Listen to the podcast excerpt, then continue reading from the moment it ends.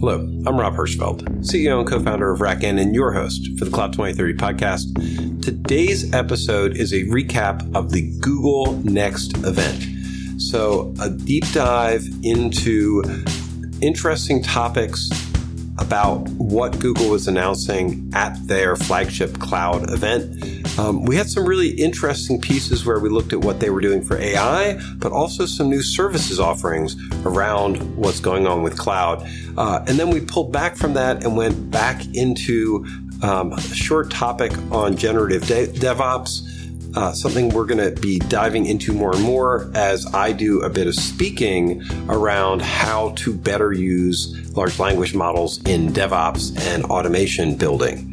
Uh, so, fascinating topics for that, and um, some probing questions on my part at the very end of this discussion. If that's of interest to you, jump forward uh, to about 50 minutes in, and you can hear our back and forth about those topics in addition to the Google Next ones. I know you'll enjoy the conversation.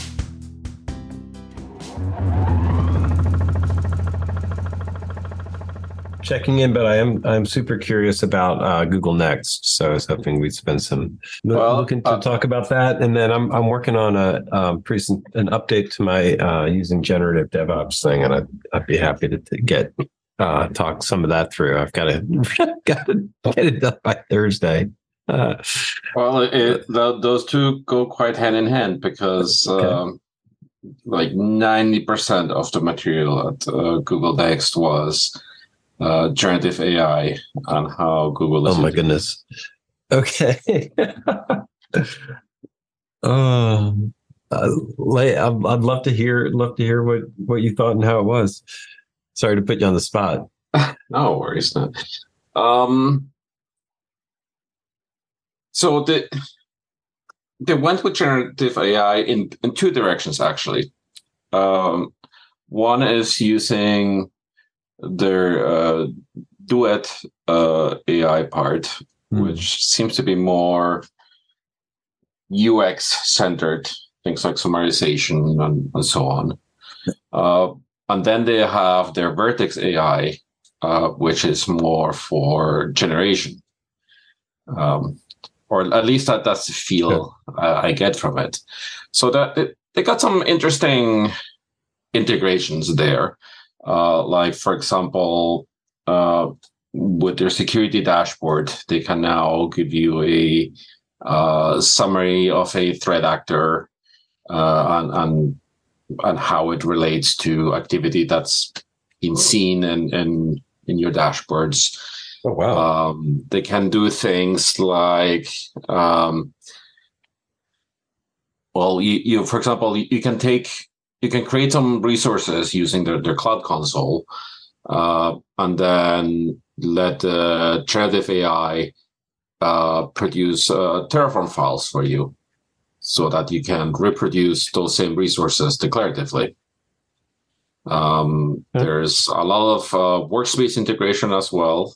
Um, so again, summarization, generation, uh, things that I imagine are going to be useful for um, documentation related tasks like SSPs and um, um, RFPs. Uh, SSP oh, okay. is like a security something plan.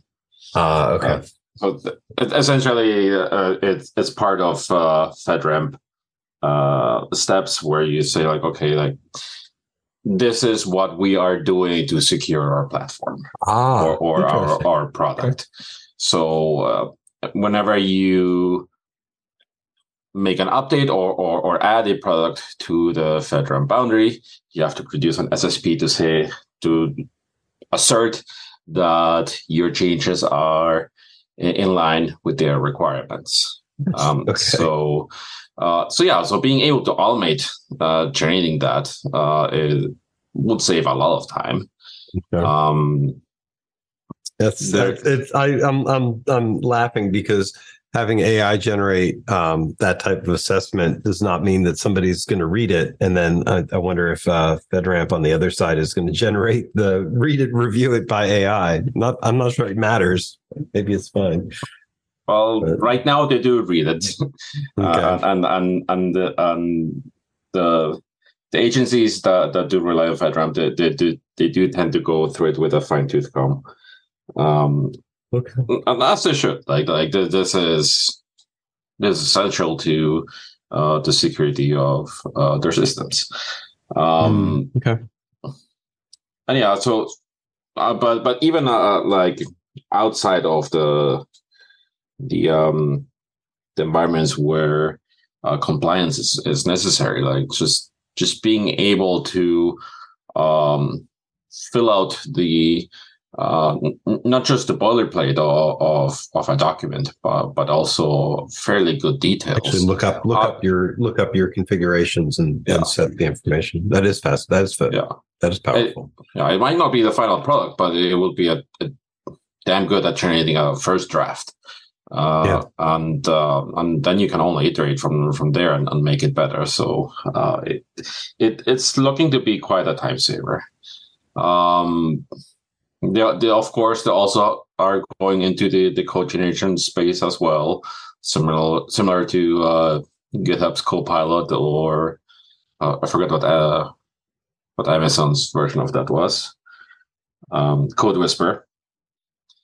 Um, yeah, so are those are, are those things starting to train on your own code versus like like are they because one of the things that VMware was doing that I thought was interesting is they're doing CodeWhisper and things like that, but they're using your own code base to help inform those models. Because I think that that's where it starts getting really interesting. That I don't know. Um, I'm I'm I'm fairly sure that that that with Google C you will eventually be able to do that. Um, but I, I don't know if the other ones uh, do that yet.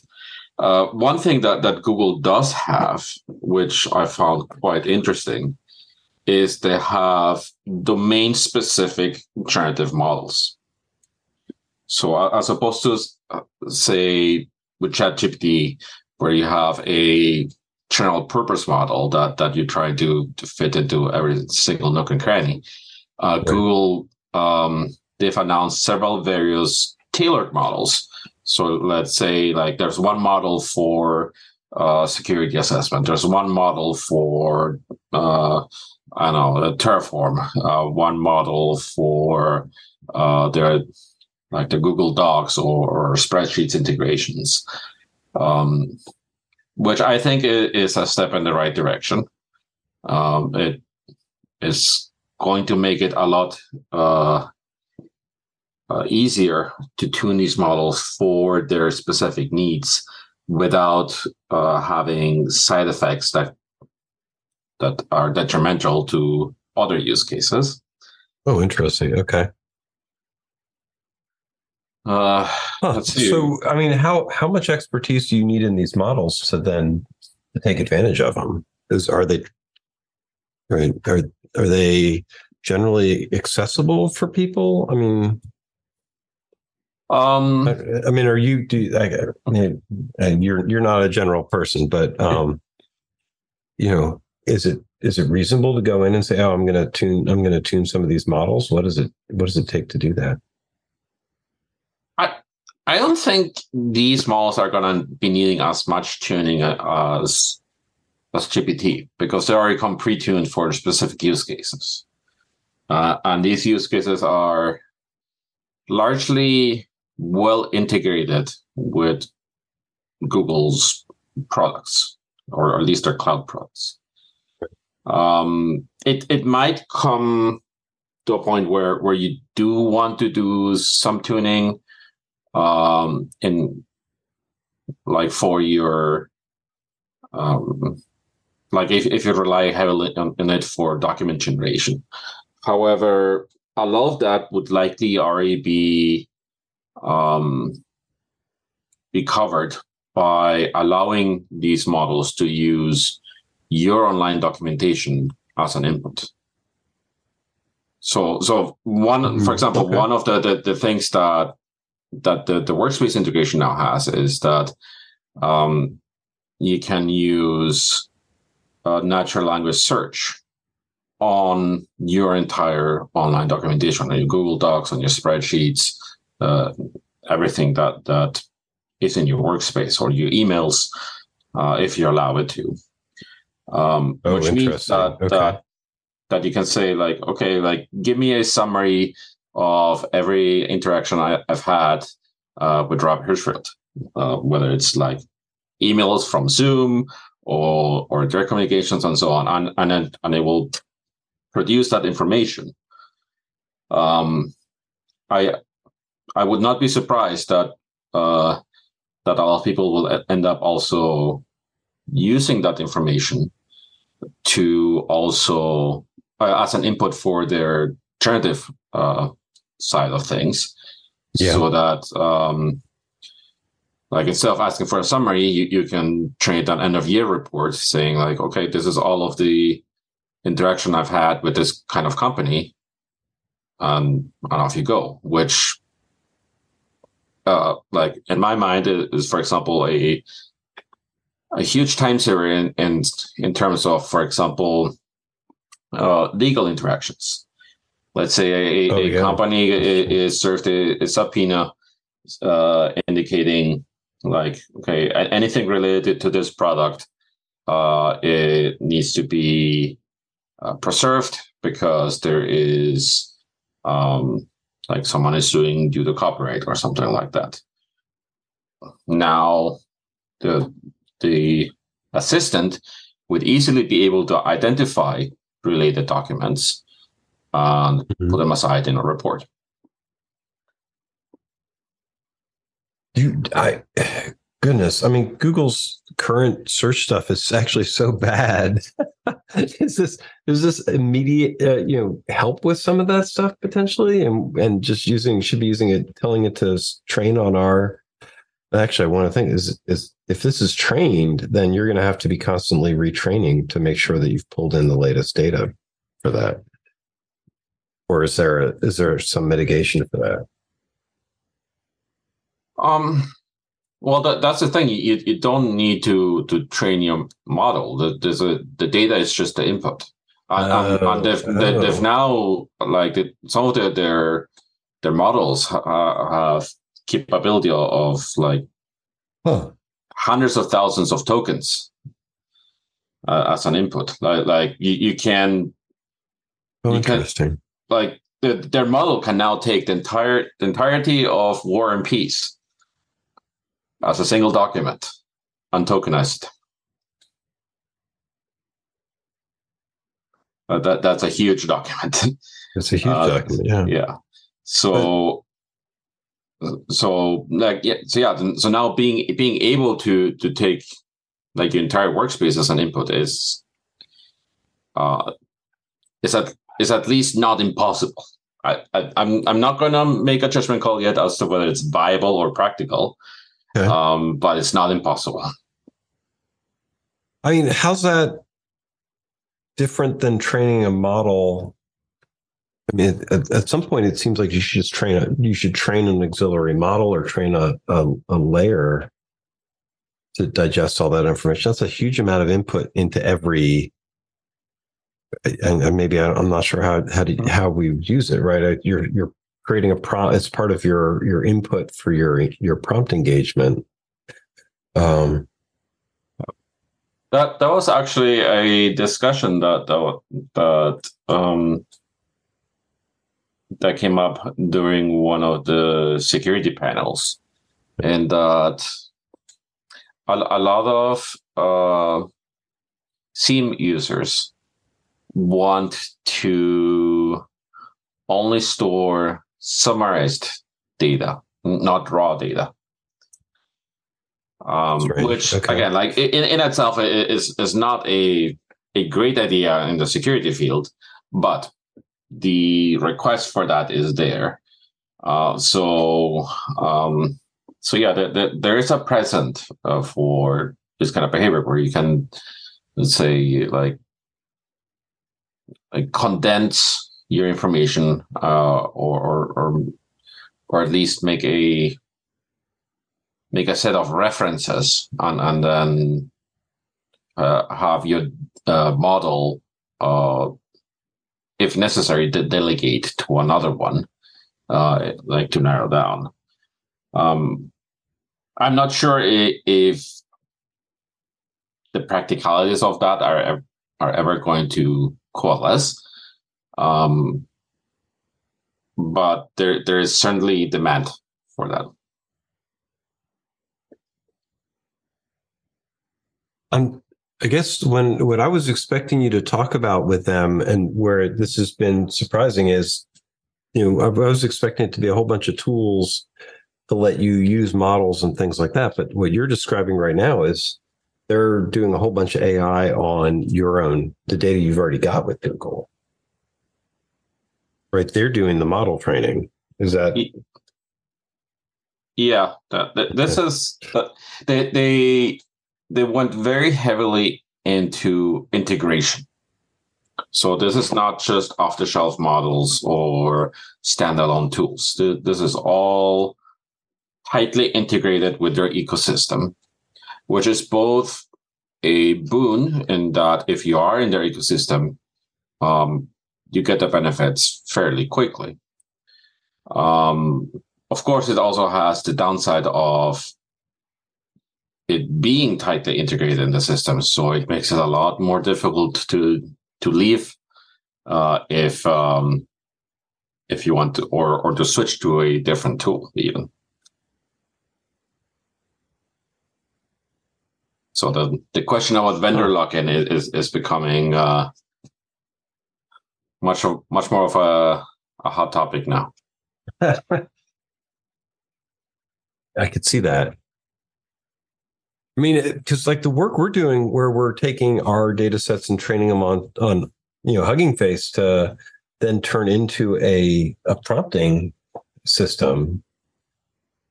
I, I mean, it almost sounds like that's all built in with with Google at this point. Like we could, like we wouldn't have to do that if we put all the data into the right places in Google. And can we um, can we can we fence it? would be part of my question would be like all right if if you know hey we want to train with this data but not this data if your data meets one of the predefined use cases for which they already have a model then you would likely need to do hardly any training you, will okay. just need to need to point your model at your data and, and then you can start prompting um, if you wow. have a particular use case that does not meet any of their existing models or does not meet 100% meet their models, they have the capability of customizing models uh, and, and even like upload your own custom model. Um, but it really is. It really comes back to what you're token. I mean, it's, it's almost not a new model. You're what you described was that you're tokenizing all of your data and feeding it into the model. Exactly. Versus versus building a custom model. I, I think we're doing the same thing. We're tokenizing all the data we want people to use, and then feeding it, letting Hugging Face. It's just a. It's just a. It's just tokens into the existing model. Yeah. Now, the, now, the, mm. the, the, this approach also opens the possibility of opening a model marketplace. Okay. Like so, similar to their the, their application marketplace, where you can say like, okay, I, I want to run Elasticsearch, and then you just like two clicks away, and, and it creates the cluster for you, and, and off you go. Um, you can do the same thing um, potentially uh, with with models. I, I imagine the future, like if they they have the UX mm-hmm. for that, where where I imagine people can generate custom models for particular use cases, um, and then just publish them and, and let people consume them for for a price. Right. Um, but, but what you're describing to me actually says there, you know, there might be a ton of models, but you're the the real thing that you're ta- we're talking about here that to me is different is the amount of of tokenizing that's going into using a standard model versus thinking, oh, I've got my own data and I've got to train it. Yeah, yeah. So so that okay. yeah, that the, the tokenizing part that is is made simpler and the the training part. Um, I think for ninety percent of the of the of the users, that like they won't need to do any training, uh, given the these custom models that, that exist, which is again like from the usability perspective, quite a, win. That's huge. That's a huge deal. Because I think the training of the models is super hard, and a lot of people have assumed that they were going to have to build that expertise. Yeah. Um, Now, Yeah. for the non-AI topics up next, there's two things that, that were uh, quite interesting. One is uh, Google Cloud Connect, uh, and this allow allows you to connect workloads on other clouds to Google, um, and um, essentially reduce or a increase integration and b reduce uh, egress traffic costs uh, Hmm. on on the Google side. Okay. Um, which I mean, it, it doesn't cut it doesn't reduce egress on, on, on the foreign cloud side. So so that so that's still okay. a, a problem there, or at least a, a cost there. But but at the very least, uh, it, it it shows Google wanting to um, to expand their management capability to other clouds. Oh, interesting. Okay. So that, so that's that's going to be um, it's going to be Like- something to like watch. using using Google as the primary interface for an Amazon cloud. Because so far Well- pe- we haven't seen a lot of that, but Um, it's, it's more that you you procure the infrastructure on the Amazon side, but then you integrate the management of the workload on it with your Google uh, console. Okay. Or, or at least that, that that is how I interpreted the, the major selling point of, of Google Cloud Connect. Um, and then the, the third part, uh, the, the third thing, which, which is actually what I got the most excited about, even though it, it, it was almost a side note, uh, is that um, there's a number of vendors, including NetApp, which uh, whose products are now first-party citizens in Google Cloud. So for high-performance computing, for example, you are able to provision an HPC storage pool with thin, that that gives you thin volume provisioning. With uh, out, so out of that pool, you, you can create thin volumes for for multiple workloads. Okay. Um, it gives you five hundred thousand IOPS, which for HPC is it's really nice. Okay. Um, uh, and uh, I forgot how many petabytes, but but it was um, like right right there on, on, on the upper end of uh, of capabilities. huh. Is I mean, is as a as a SaaS service where they're managing the storage or as a control plane? Um, as a SaaS service. Okay. So so essentially, like you would now um, Hmm. provision uh, like uh, any kind of cloud volume, like like a persistent volume. Um, you will be able to do that with uh, these other uh, partner uh, vendors. Oh, that's fascinating. Like so with a NetApp backend, like the NetApp SaaS service. Essentially, yes. And and, and not as a marketplace, Alan, but but again as as a first class citizen. as a core service. Yeah. Huh. Uh, so yeah, that wonder- that, that got the high performance computing enthusiast in me really excited.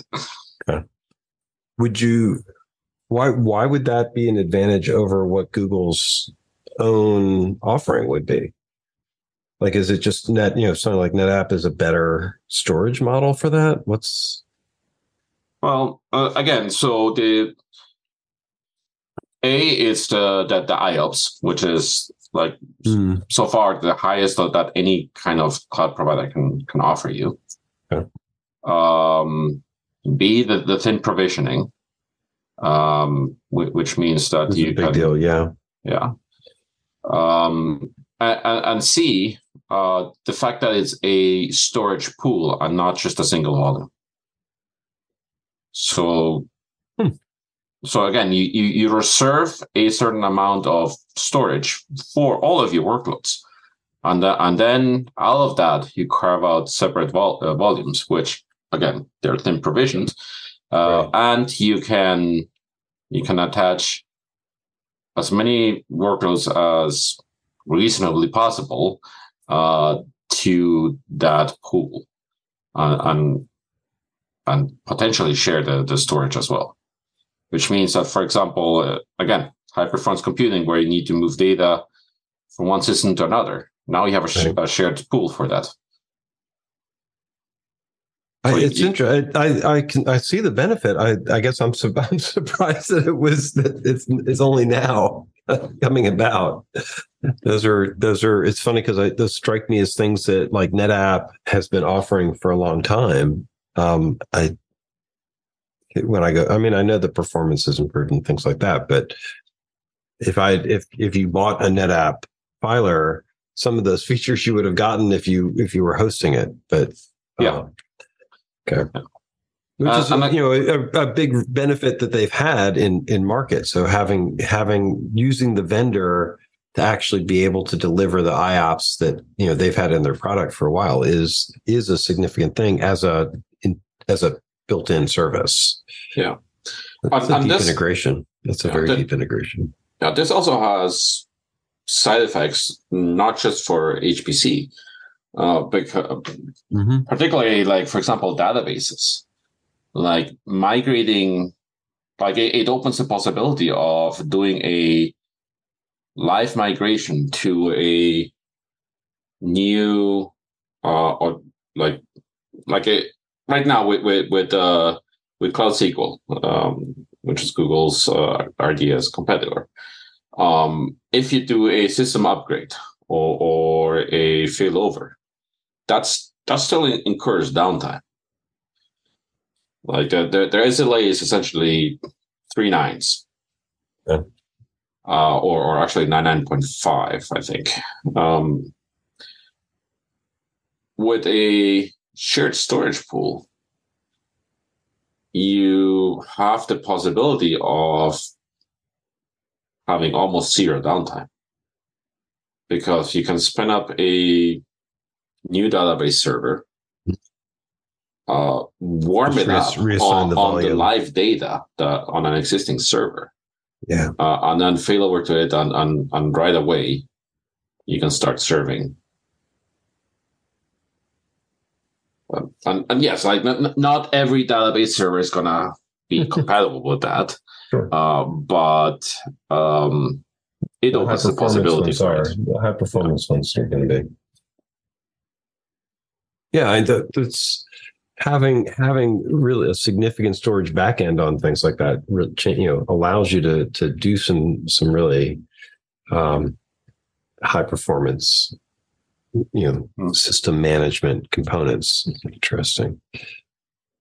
Does you think this is enterprise requirements coming forward? Because some of that is, I, I think back to you know this is a long time, you know, ten years ago now, but um, and the whole idea of you know treating treating all the VMs as disposable and you know just spin up more and more VMs. Some of what you're describing um, has an enterprise feel to it. From a you know oh we're gonna we you know we're gonna maintain a cluster behind the scenes with with you know high performance storage in it um, where we're you know where we can have high uptime guarantees on on components like that because we're using high quality um, architectural pieces or, rather than re-architecting things. So, uh, do you? I mean, right with with like Kubernetes, people are like, oh, "I don't care. I'm just the cluster takes care of it." What you're describing, I think, is important, but it, there's an element of I'm I'm wire I'm you know I don't have to let the architecture do it. I can wire in the systems. Uh, maybe I don't understand the, the HPC use case as well. Yeah. Um, Interesting. yeah. Uh, It's. I mean, I've been waiting for the. There's an interesting piece that you're describing where some of the capabilities that um, were available, you know, if you bought all the gear and wired it all yourself, you know, uh, haven't made it to the cloud as much yet, and and we've had all these compensating factors to get there. With what you're describing is, you know, taking taking stuff to that that more, you know, architect. Uh, I'm using architectural wrong, I think um so you know the services are all are all there where you can actually build you know a really resilient service out of them without having to architect things to be a distributed infrastructure.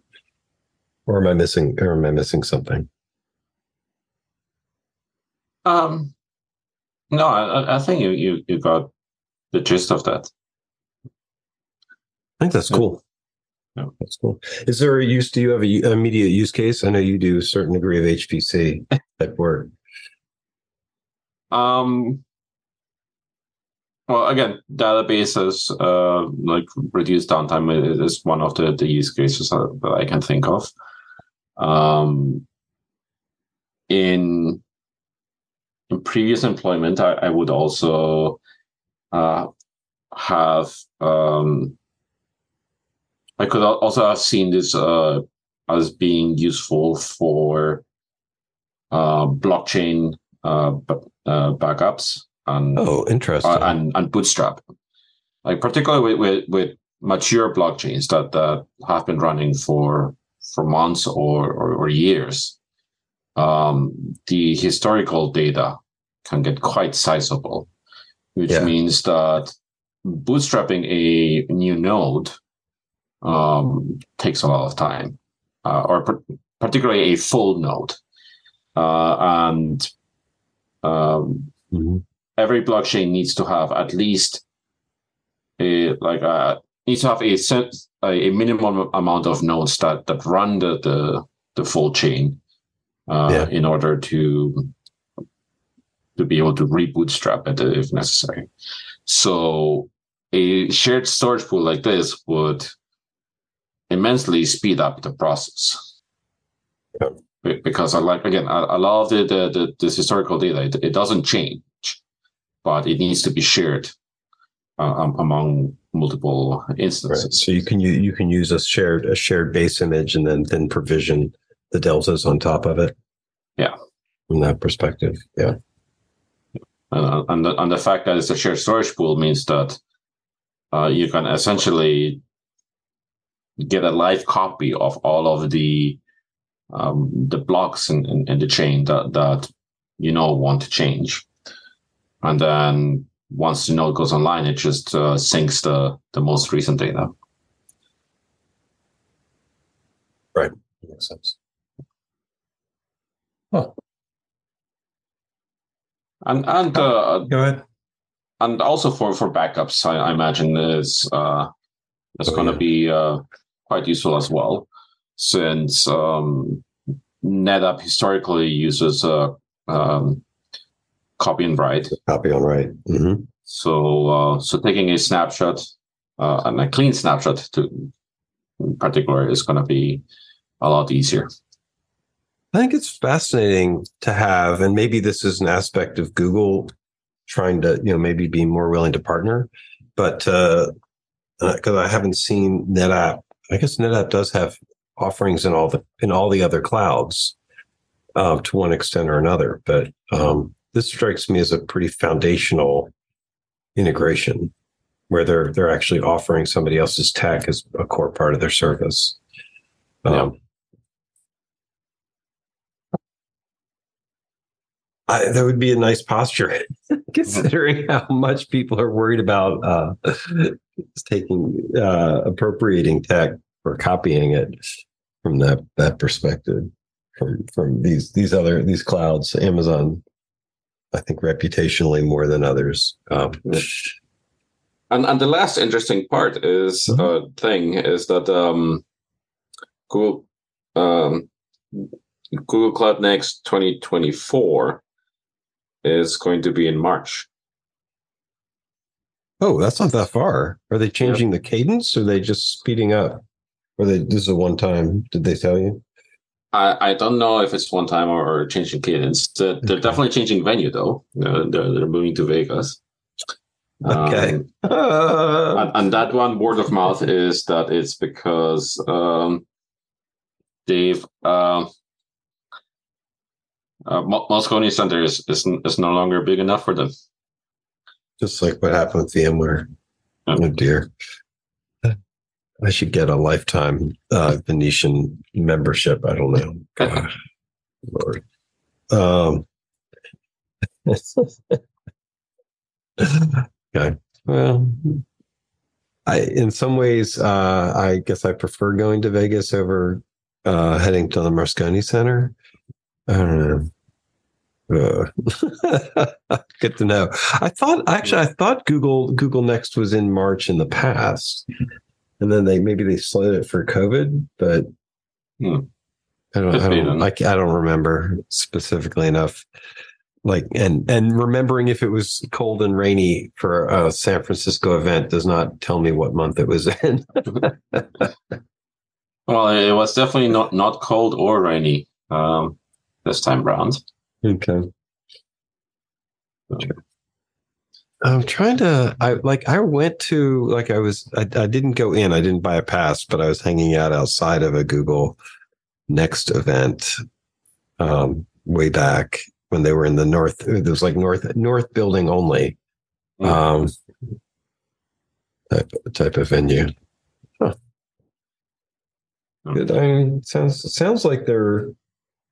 Um, actually, I, I guess along the lines for the questions is, are they starting to bridge the first times I've always seen it? It's basically been Google Cloud only, or mostly Google Cloud. What you're describing sounds like their services that they're integrating in with their other the Office suite pieces.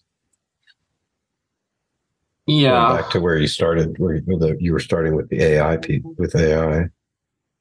yeah. I, I mean, ultimately, um, I, I think that that it's it's still primarily Google Cloud. It's Okay. just that in in this case, they they had a a really good use case for it in on, on their on their workspace Hmm. um, suite, and it and they just had to showcase it. But but uh, but uh, Duet AI uh, and um, and Vertex AI, those are still Google Cloud products. So this is more Okay. about them them Huh. dog fooding their own services. Interesting. The um, I was listening to the Hard Fork podcast, um, and I can't tell the two of the hosts apart well enough. I'm sorry, but one of them was uh, has uh, notebooking and organizations and to do. It was a really good thing. He was at the he went he was at got access to the Google. I guess it was Duet. Um, where he, he could dump in all his notes and it would then analyze back it, like he could he could then treat all of his notes and history as a chat in a chat interface um, and he was pretty excited about um, you know you're saying it sounds like what he was describing too um, where you can come back and say okay i want you know i'm, I'm going to use a chatbot to query all of my research um, and that you know that that felt powerful especially since what what he was saying and you you said the same thing it's it's sandboxed so it's only your data um it makes more sense if it's because it's tokenized to be your data rather than a model that that's trained on your data That's right. Yeah. okay and and yeah, so like um, powerful as you said, it is it's definitely the the right way to describe it. Um, although I I do have to admit that I am I I I I have to take it with a drop of skepticism or a pinch of skepticism Okay. and and a big glass of wariness. Uh, noted yeah, be- because th- this is so tightly integrated that it Hmm. doesn't leave a lot of space for third party uh, Oh. systems. Not where I thought you would go. Interesting. Uh, okay. and, and yeah, yes, I mean, there's also the, the privacy implications, but I, I think those are no different than using any other generative AI system that that's hosted. Yeah. No, um, I those those the the idea of having uh, any chatbot, but you know, Google Google trained on my emails and documents seems pretty cool. Or you know, tokenized to to prompt with with that as a background piece of information. Um, I would not be very excited if it was taking my emails and then make using that as the training data for everybody else in the company. Um, so it there it's going to have to be the guardrails, right? Because like you, can be like, oh, I'm going to take all of RackN's data and you know use it to prompt my my training set. Um, there's things in the in that that you know document by document permission settings that you know have to be accounted for in this. Um, and then there's even security issues where you could have documents that shouldn't have been accessible but are but end up in the in the in the prompting sets and we're you know we're seeing people you know getting good at prompting to get sensitive information out of these models mm-hmm. yeah uh, security is um the next big uh the next big field for generative ai uh, as well uh, both in terms of using generative AI to to help um, like SOC uh, type work, but also um, finding ways of, of, of doing uh, attestation and uh, and securing the the tokens or the, the source of the tokens uh, for generative models. Oh my goodness. Ooh, I hadn't even thought. Yeah, if you tokenize a whole bunch of data and it's laying out there, you could you could have somebody grab that uh, tokenized data because you just made it easier to digest. Yep. Uh. Yeah, it, it's it's uh, it's a double edged blade. This cool thing that we can do. Oh, oh, wait, that just made it super leaky. Uh, here. this is i mean it, it's interesting because this is a refinement to what we were talking about a year ago when this stuff started to to trend um, which was providence, right Providence of data was a concern um, and we were worried about copyright and ownership um, and that's not that different than provenance and ownership of data even if you're talking about within my company of using emails to train, you know, to, to influence the model that I'm using. You know, how actually speaking of provenance, uh, um or provenance, um Google also has announced a um, new way of watermarking um, AI generated images mm. uh, in a way that is uh, resistant to uh, to removal by image manipulation. And I am not quite sure. Huh. Like, okay, they, they, they, they're a little bit mum about how they're implementing this. Uh, but okay. for example, um, things like cropping an image or or or deleting the metadata does not remove the the watermark. Ah, the watermark. Okay. Yeah, I was going to say you can't really watermark something without explaining how it's watermarked. Yeah, but and it is a watermark that is not human visible. Okay. But uh, essentially, it, it can be used to to to demonstrate that an image was generated with AI or at least modified with AI. The, the one that adds the watermark, at least. Yeah. Okay. which um, mm.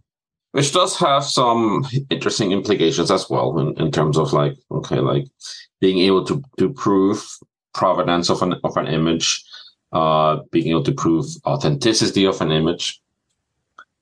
Um, but um, it, it also has some serious um, price implications. Like for example, if this kind of watermarking were to start showing up in cell phones, um, yes, it, it's great to to be able to show that I was the author of this image and, and therefore I should receive credit for it. Uh, on the other hand, it would also be severely detrimental for whistleblowers.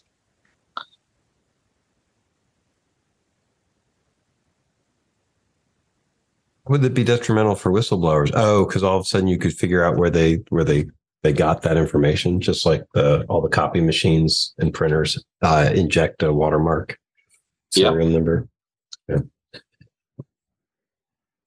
Yeah, no, no longer being able to anonymously report something with an image.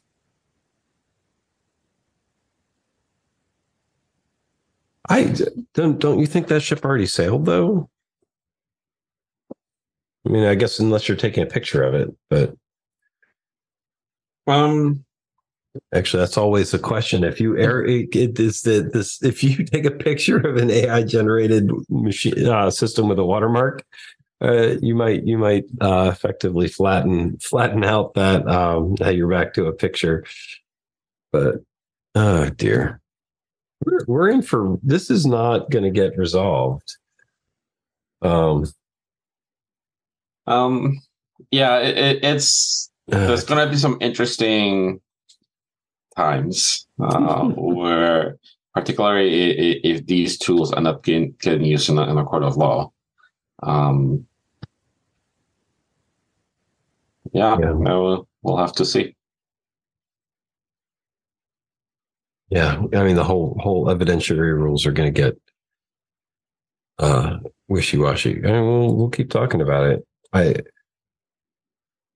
yeah, these are these are are very real issues.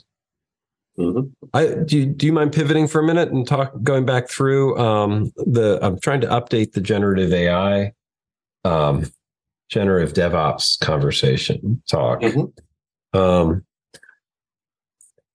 oh boy, I and I keep one of the things I keep hoping for. There's two things. One is I'm I'm trying to give examples of using ChatGPT to do generative work. And the interesting thing that I'm finding now, and I feel like there's a change in behavior maybe with four, is it's so damn chatty. Uh, like if I ask it a question, um, I, actually I'll give you. So I'm working on a thread to try and you know encourage encourage people to do good prompting and to you know ask it ask ask the chatbot for for incremental help and so like i started with this question i need help from a devops expert to create some cloud provisioning scripts and it didn't just say um, you know it, it just said i'm happy to do that but then it actually generated another you know 100 lines of you know, example Terraform scripts on AWS. Like instead of querying me what I want to do, it's it's already suggesting answers, which I find actually problematic. Like any suggestions on how to get this thing to actually ask, you know, prompt me through, guide me through. Maybe I just need to say, um, I'll try that. Uh,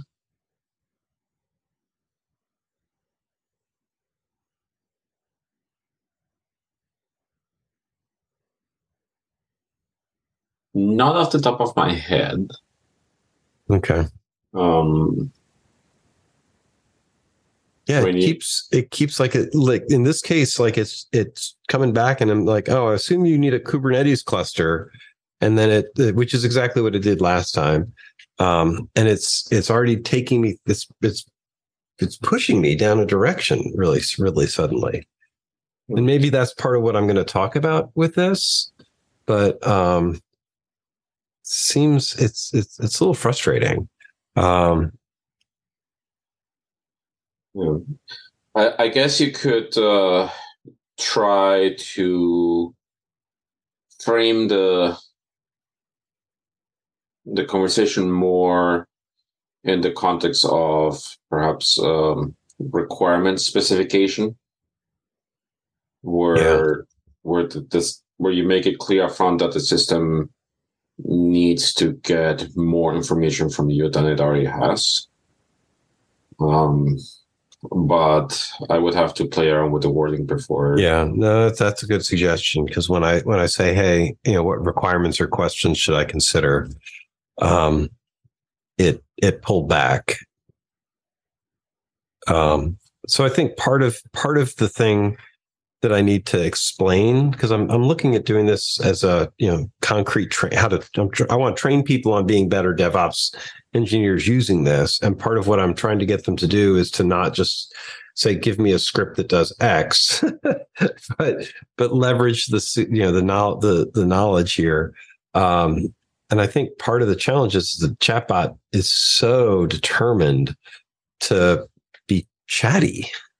I mean, by definition, I guess, but it's not being thoughtful about like, oh, let me, you know, use Socratic method a little bit and say, I, you know, what do you need? It's it's jumping in and answering questions is making a lot of assumptions, and that's yeah. probably the lesson I need to uh, to take into account for this.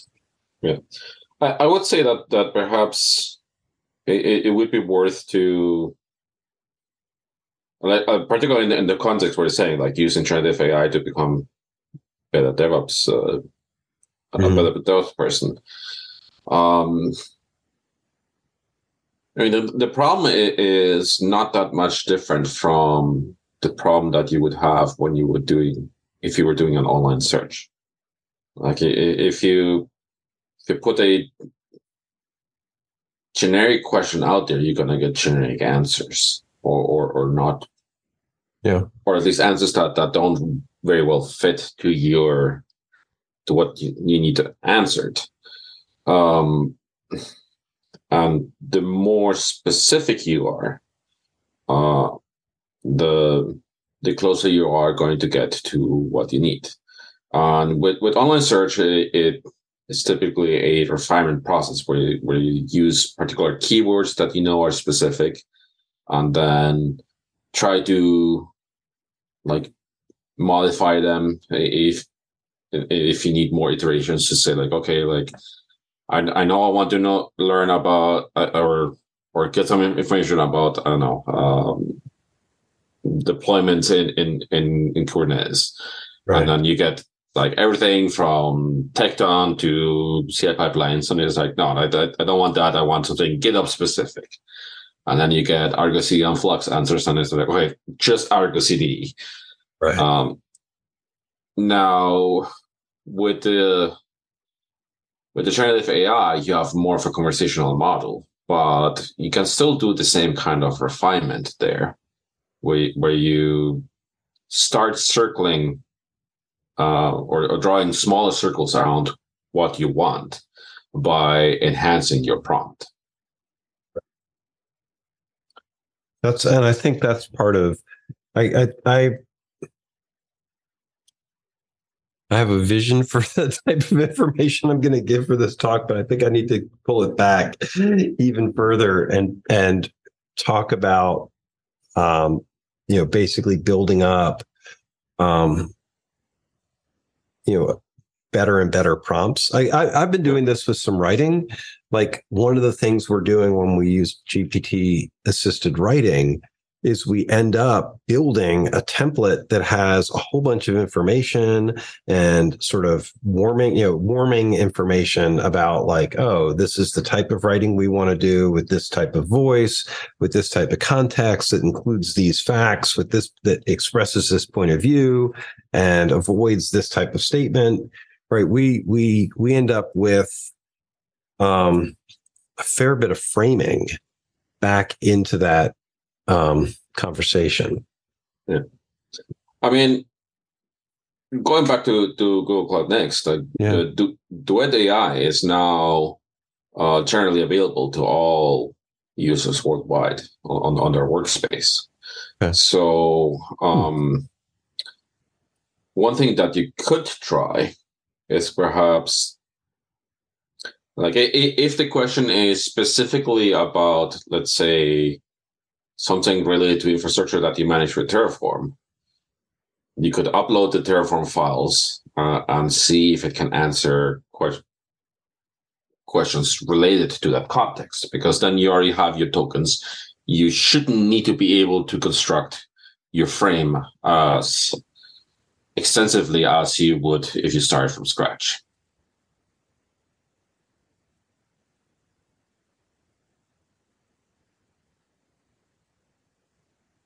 Or at least that, that that's what Google yeah. is promising. Uh, and that this would be a, a a good use case to to test it out. So like, does it meet the expectations? That's and I'm I'm gonna be playing around a little bit, having it generate some generate some scripts, you know, generate some Terraform, generate some Ansible, interpret some Ansible, and interpret some Terraform.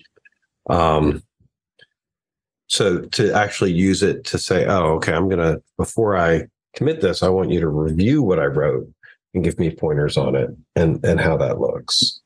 Um, because I think part of what I what I want to what I'm trying to convey with this is, you know, use it as a co-pilot. Don't use it as a, um, you know, jackhammer. Don't use it to just generate as to to be a, a script kiddie. Use it to, you know, be more thoughtful in what you do. But mm-hmm. to do that, you're going to have to. It actually requires a lot of interpretation, and you have to you have to read the results. That's what that's what I was thinking when you were talking about the SS the the, the security documents. Mm-hmm. One of the dangers is right. AI just generated all my security documents. I'm not going to take the time to review them. I'm just going to say, "Oh, that looks great. Go." Um, and there is a human human attribute of right things that are high very close to right. It's very hard for us to detect issues and errors in them. It's like automate autonomous drive autonomous cars are like this. The the show the safety drivers you know get lulled into a false sense of security. They don't have any warning. Yeah. um, so so these security documents that they're not declarative policies. Uh, they're, they're mm. as they're again they're just a document that that is that is essentially your assertion as someone who wants to run a workload, a, a FedRAMP right. compatible work, uh, workload uh, that says uh, my my workload meets the security requirements that um, that the FedRAMP customer has established. Right. Um, so it, it, it, it's a contract. Describes how how it's actually built and what it does, which is very formulaic, yeah. unique, and formulaic. it's a contract. So um, I mean, you still want to review the contract, but as long as it doesn't promise anything that you are not doing, um, and as long as the customer is satisfied with what you are promising in the SSP, then that's it. So mm-hmm. it, it is a it is a Venn diagram, and and and you just need to find the content that meets that that that meets the the overlapping area. Uh, so this is where where where the the generative AI would would be useful and, that it it can generate the, this content much more rapidly and with a language that is um, right. has just the right level of inf- of uh, of detail. And is based and is based on the actual text and and what you've what you've developed. I mean it's i think that's i think it's fascinating to be able what you're what we're effectively saying and then we we need to wrap up is I've tokenized the my my cloud configuration for this user. I want you to write an SSP description of this cloud configuration so that I can explain it to them in an auditable way.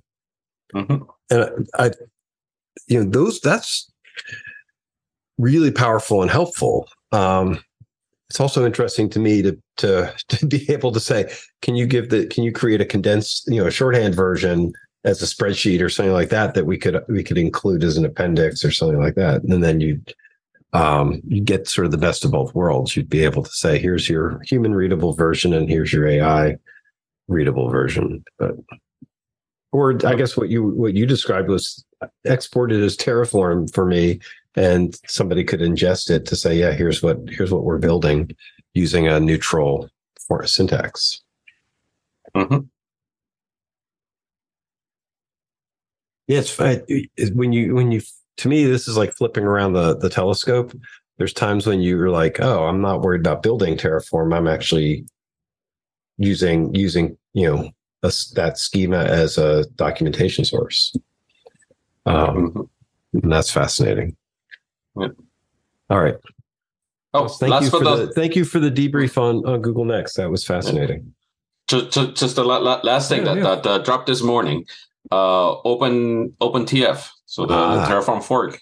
Uh, they have now opened their uh, repositories. it's, it's happening. Um, I, I, definitely want to, to drill more into that. Um, we're not the next couple Tuesdays. I'm not available, so we're off for th- at least three for three weeks. Just a mm-hmm. heads up. Um, and by then, who knows what will have happened to Open Terraform? Did you also see that um, HashiCorp responded by by um, not allowing access to the provider libraries? Um, for I, I have yes. Oh uh, and then OpenTF has responded to that by saying, like, well, yeah, we, we can rehost it. We'll just re- what? Every time I read more news about this, it's the the HashiCorp did this as a thought thought you know thoughtful strategy. The the I keep taking dollars off of that bet.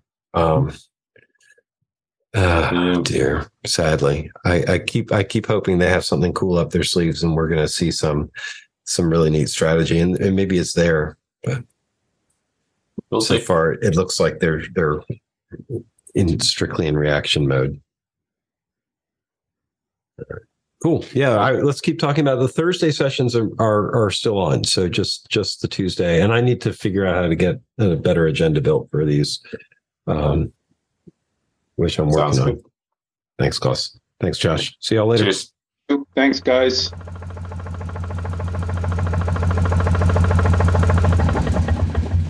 Wow, I love being able to deep dive into a vendor's offerings and see what they're doing for these important topics because it really influences what's going on. One of the things that I enjoy doing in Cloud 2030, and I hope you will join us and participate, is actually looking at what a vendor is doing, how they're approaching problems, what problems they're solving, what challenges they see in front of them.